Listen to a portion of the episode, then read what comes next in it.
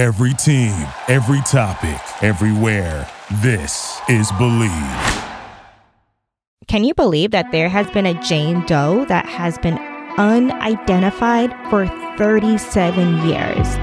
And now a company has picked up her case, and all we need now is just your attention and your time. My name is Cynthia Talley, and this is True Crime Knit.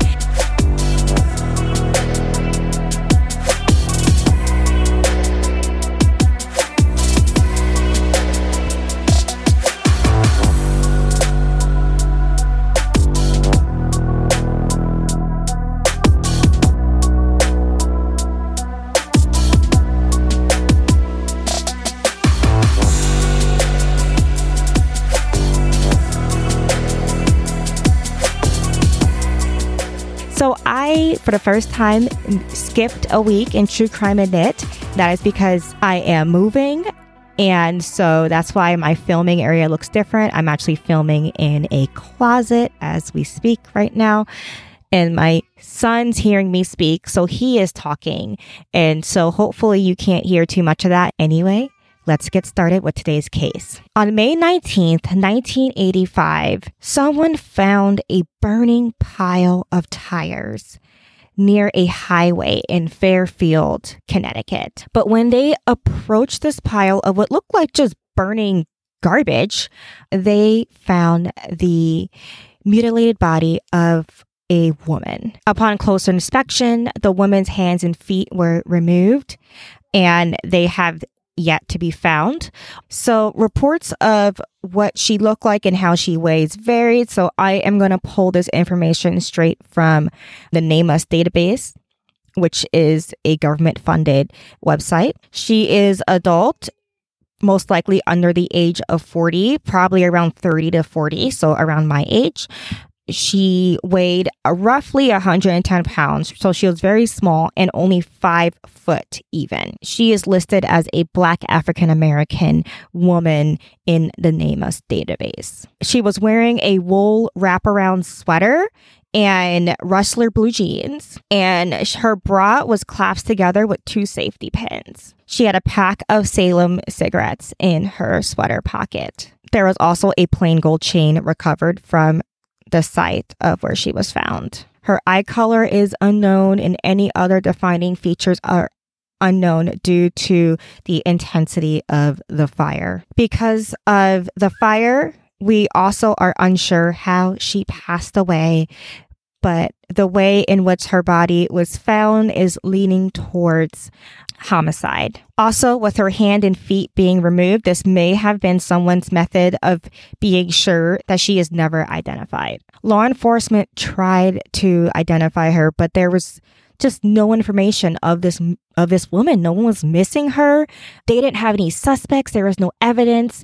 This was prior to DNA, you know, being used in cases. So there was absolutely nothing to go on, especially with everything being so badly burnt. It just was a dead end. And they really, what they really needed was the public's attention to see if anyone was missing an aunt or a sister or a daughter in the area. It is notable that there is a truck stop roughly 10 miles away from where she was found.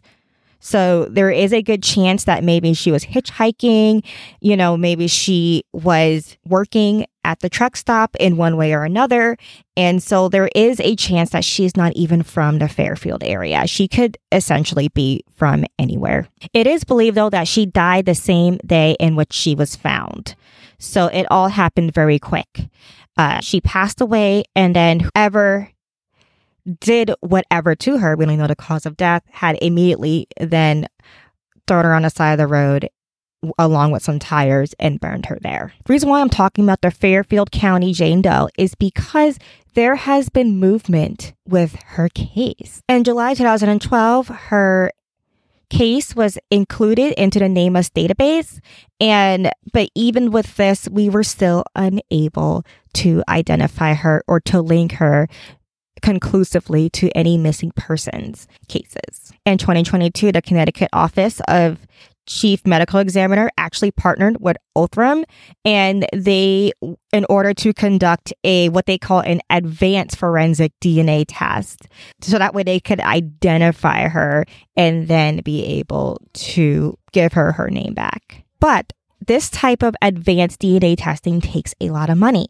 It actually takes $7,500 7500. And so what Othram does is that they have a website called DNA Solves and in which they accept donations from the public to help fund these this DNA testing. Right now, the Fairfield County Jane Doe has received $1,132.12 towards their 7500 dollar goal. I highly recommend that everyone go to my show notes and click the link and share it. You don't have to donate. I get it. We just got out the holidays. We're all broke, but I highly recommend everyone click the link and share it and pass it along on your social medias to your family, to anything, to anyone. So that way we can reach our goal of 7,500. We need to remember that missing Black women are underreported on and they are less likely to be identified or found as opposed to missing white women. And so that's why it is very important to share this case so that way we could bring her name back. This could be our sister, our aunt, our niece, anyone. And so we really have to think about that. And what's interesting about this case is that it took me usually I can just look up any true crime case and find a case that, you know, that people would be interested in hearing. But because I focus on people of color and the LGBTQIA community, it can sometimes take take me hours to dig up a case that is in need of your attention, not because there's less of them, but because they are underrepresented, underreported, and are not often talked about on other true crime media channels. While some of it can be racism, a lot of it it's just our tribal mentality in which we tend to cling to cases that remind us of our loved ones because it feels real to us. And I'm sorry that that is a short one, but Thank you for joining me, and I'll see you next time. For more information about this show, including show notes and links, please visit www.thedrunkknitter.com slash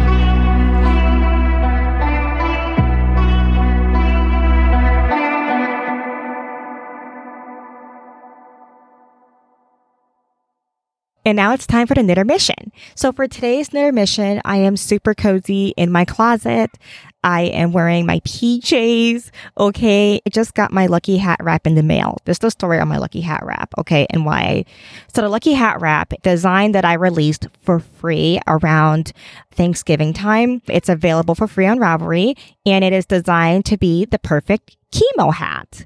And I designed this hat for my aunt who was battling cancer and it's supposed to be something that you could throw on. Like, let me put my head down for a minute so you can see. And if you can't see, it's supposed to be something that you're supposed to just throw on. It's more like a head wrap looking beanie or toque if that makes sense. It's more, it looks more like a head wrap and it's supposed to look fancy and kind of almost mimic like a cute little updo. It's reversible. You can wear it any way you like. The version I'm wearing now has a different construction and it's much more difficult. The one that I designed is an easier construction. It is a one size fit most adult medium and it can be adjusted. I just got my lucky hat wrap back after my aunt passed away from can- from cancer. My mom shipped me some of her stuff because honestly she was, you know, like one of my favorite people ever. And so my mom shipped me some of her stuff and she shipped me back the hat wrap that my aunt wore when she went to her chemo appointments because she really loved this hat. What she liked about it was that she could just throw it on for chemo and then, you know, she looked fashionable. So I was super happy to see that. My mom found this hat and, you know, gave it back to me. And a day before I opened this hat in the mail, I got contacted by Amanda, who is behind the Crafty Jackalope, which is like knitting slash yarn store, but they specialize in sparkly yarn, which I find absolutely phenomenal. Amanda from the crafty jackalope reached out to me because she wanted to, create kits for the lucky hat wrap. And she wanted portions of the proceeds from this from this kits to go to the breast cancer canada organization. And what's cool is that these three kits come at three different price points so you can decide how much you want to spend. And what's cool is that once you make your lucky hat wrap, you know, you can either gift it to someone who needs one, or you can donate it, or you could just wear it for yourself because it's perfect for anyone, no matter what stage in their life they are in. I actually wear mine all the time because I like to wear it when it's cold and if my hair is all braided up and my, so my scalp's exposed when my hair is braided up and then I get colder fast versus when I have my fro out. So my lucky hat wrap is like one of my favorite things to like wear to throw on when I'm when I'm going to the supermarket. So I will actually be wearing this prototype all the time. So if you're interested in picking up a kit, I highly recommend you do. I will be. Then peep the show notes and also check my Instagram and if you're a Patreon, check my Patreon and I will put it all there. And I really hope you guys enjoy them. I am so thankful that she had put these kits together and for a good cause. That is flippin' awesome. Anyway, my name is Sophia Talley and this has been True Crime in Knit. I'll see you later. Bye.